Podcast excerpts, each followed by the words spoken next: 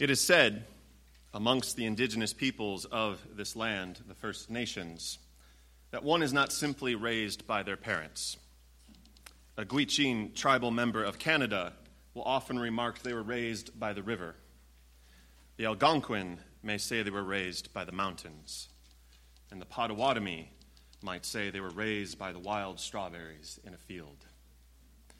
Dr. Robin Wall Kimmerer, a citizen of the Potawatomi Nation and an ecologist who once taught at Transylvania University and Centre College here in Kentucky, would say she was raised by wild strawberries. She recalls her childhood in the fields chasing frogs with her friends, but also of the simple noticing, the mindfulness, the contemplation of the plants beneath them as they ran. One plant in particular was nothing to look at in the early spring until suddenly a dazzling little white flower would emerge, as if a tiny white rose was blooming in the fields. The excitement of chasing frogs would increase as the little, little flowers bloomed all around them. Soon enough, those white petals would begin falling, and a green, green nub would remain where the joyful flower once was. Longer and warmer the days would become, and the little green nub would turn white. And longer and warmer the days would continue. But Robin Kimmerer notes that her and her friends would eat the tiny white berry anyway, as sour as it was, impatient and eager for what was becoming right before them day after day. And then one day, as if out of nowhere, you could smell the change in the air. Ripe wild strawberries would dot the fields of a summer morning the sun warming the damp ground, the smell of rain and sweetness rising upward. The Potawatomi people look to the wild strawberries and say they are the leaders of the berries. It's a position of great importance in their tribal history. Legend has it after the creation of the world, according to the Potawatomi, Sky Woman gave birth to a beloved daughter who grew to adulthood on the brand new earth. She became beloved by all beings, but sadly, Sky Woman's daughter died during childbirth. Her mother was heartbroken and buried her daughter in the new earth. In indigenous stories, we must remember death is not an ending, there's always more to be told. From the place where her daughter was um, buried emerged a final gift to the world the strawberry one of the most revered plants of the Potawatomi, coming from a buried daughter's heart. In the Potawatomi language, the word for strawberry is odemin, meaning the heartberry. Imagine such a story. Not necessarily a celestial being buried in the ground and giving birth to berries and other plants. And not the creation story itself, but imagine the story behind the story for the Potawatomi people, something as simple and abundant as wild strawberries are seen as gifts of nature. And what is that gift, one might wonder? It was simply the act of contemplation, of intention, of awareness. The act of eating a wild strawberry to the Potawatomi was a reminder of our relationship with the earth. It was a gift that connected us to the cycle of the seasons, the blooming of spring, the ripeness of summer. It was a relationship that told us to wait, or else the strawberries would be sour.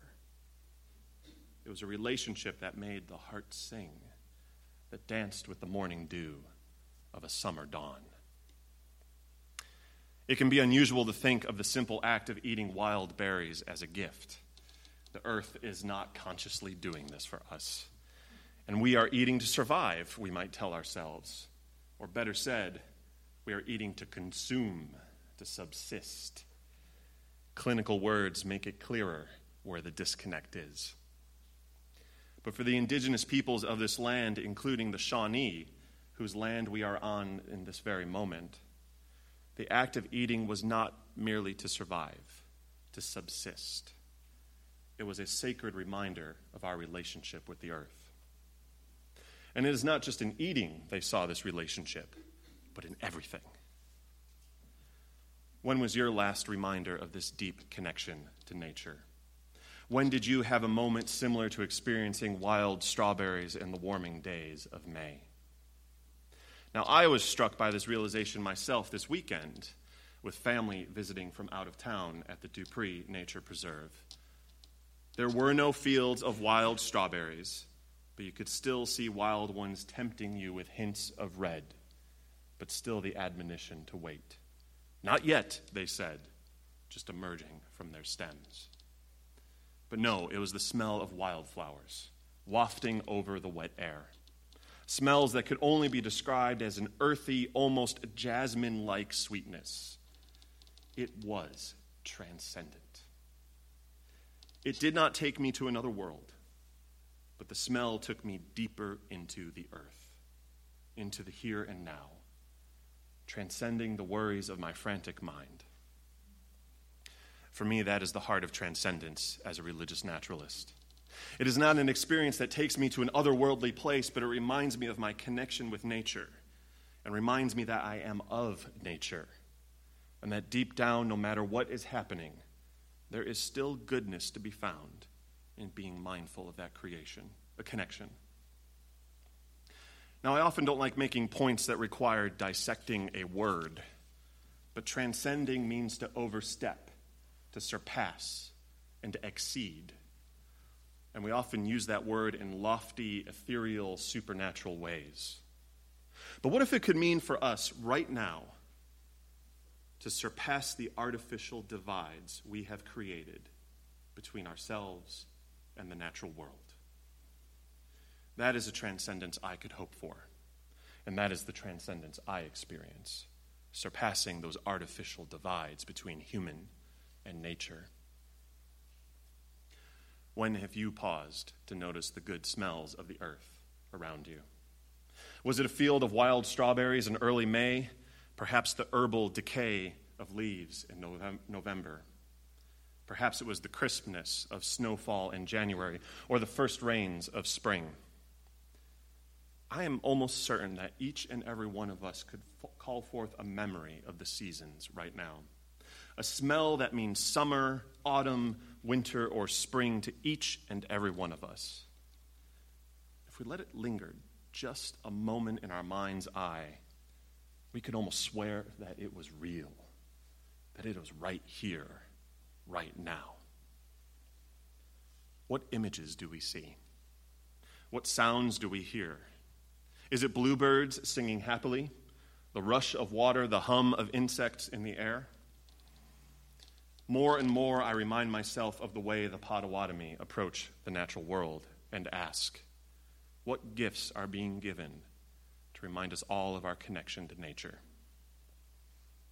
I ask this question knowing that the earth simply is, that nature simply is, that the universe just is, that wild strawberries are evolved to be as appealing as possible, to spread their seeds by being consumed. But human beings are the great questioners of our planet, as far as we know. We wander and wonder and take notice, but we also forget, sometimes knowingly, our intrinsic connection to the natural world. But we are not above it. We might build skyscrapers and great empires. We may have split atoms and begun searching the stars. But we are still 18% carbon, just like the strawberries in the field the bluebirds in the sky, the June bugs swarming our trees. Even with this, the question is still worth asking. What are the gifts of the natural world that remind us of our interconnectedness with it? I happen to think that's a deeply personal question. Not because it infringes upon some sort of taboo, but because it asks us to contemplate our own relationship with the source of our being, the source of our lives.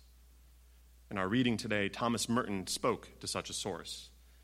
For him, as a Trappist Catholic monk, the answer was undoubtedly God. But for many of us gathered here this morning, the source of our being is the natural world, nothing more and nothing less. I read these words of Merton and wonder at their broadness. He speaks of a source, not a God specifically.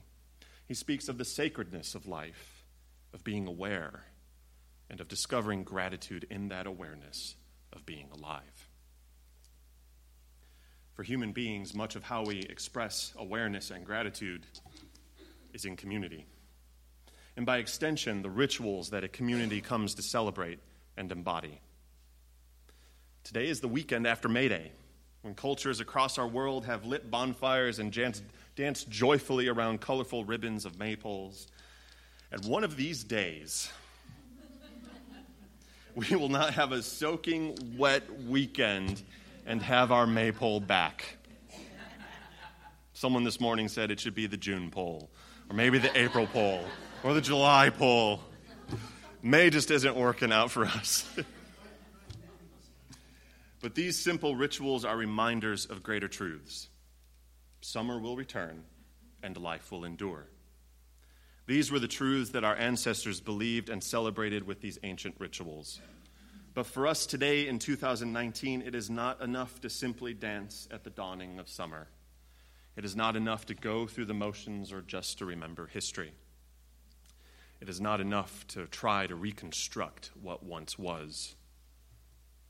I wholeheartedly believe that for us today, on this May Day weekend, whatever we do, however we celebrate the coming of summer or any moment, it must remind us of three things. First, we are of the earth. There is no separating our humanity from the natural world. Reality is nature, and nature is reality. Secondly, we should be in love with the earth in all that we do, all that we aspire to be and to become, in all that we hope it should be rooted in a love for the one source we know and experience every single day. And third, that we should be heartbroken. If we truly love the earth, if we truly love anyone or anything, it can also break our hearts. And the ecological and existential threats our planet is facing are heartbreaking on this weekend of May Day when Celtic peoples of yesterday and today celebrated the coming of summer and the renewal of life. My sincerest hope is for all of us to rekindle in our hearts an abiding love and connection to that natural world which we are a part. From the poem we heard earlier from the late poet Mary Oliver comes this remarkable reflection. I don't know exactly what a prayer is, she wrote but I do know how to pay attention, how to fall down into the grass, how to kneel down in the grass, how to be idle and blessed, how to stroll through the fields, which is what I've been doing all day. Tell me, what else should I have done? She continues. Doesn't everything die at last and too soon?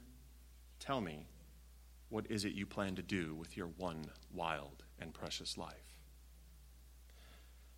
I like to think Mary Oliver and Thomas Merton were on the same page, that their questions were rooted in a similar human impulse to notice, to take a deep breath, to give thanks for the gifts of the world around us, and to remind us that we are alive.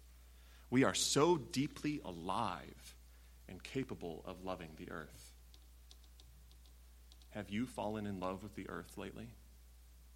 That's a question you don't often hear but we should be asking it. As Mary Oliver said, I don't know what a prayer is, but I know how to pay attention.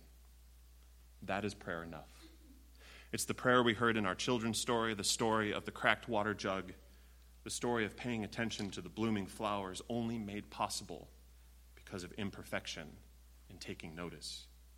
It's the prayer of Thomas Merton reminding us to reconnect with the source of our lives, the earth, in all of its abundance. It's the prayer of the Potawatomi people celebrating the sweetness of wild strawberries as a reminder of our place in the web of life. And it's the prayer of this community here, where we affirm life before death and love beyond belief. The warmth of summer is coming, though there may still be some dreary, sodden days to come. But may we be so emboldened to dance and to celebrate, to take notice of this wondrous world around us. May we give thanks for the gifts of nature, for our place in it, and for the coming of summer. Blessed be. Amen.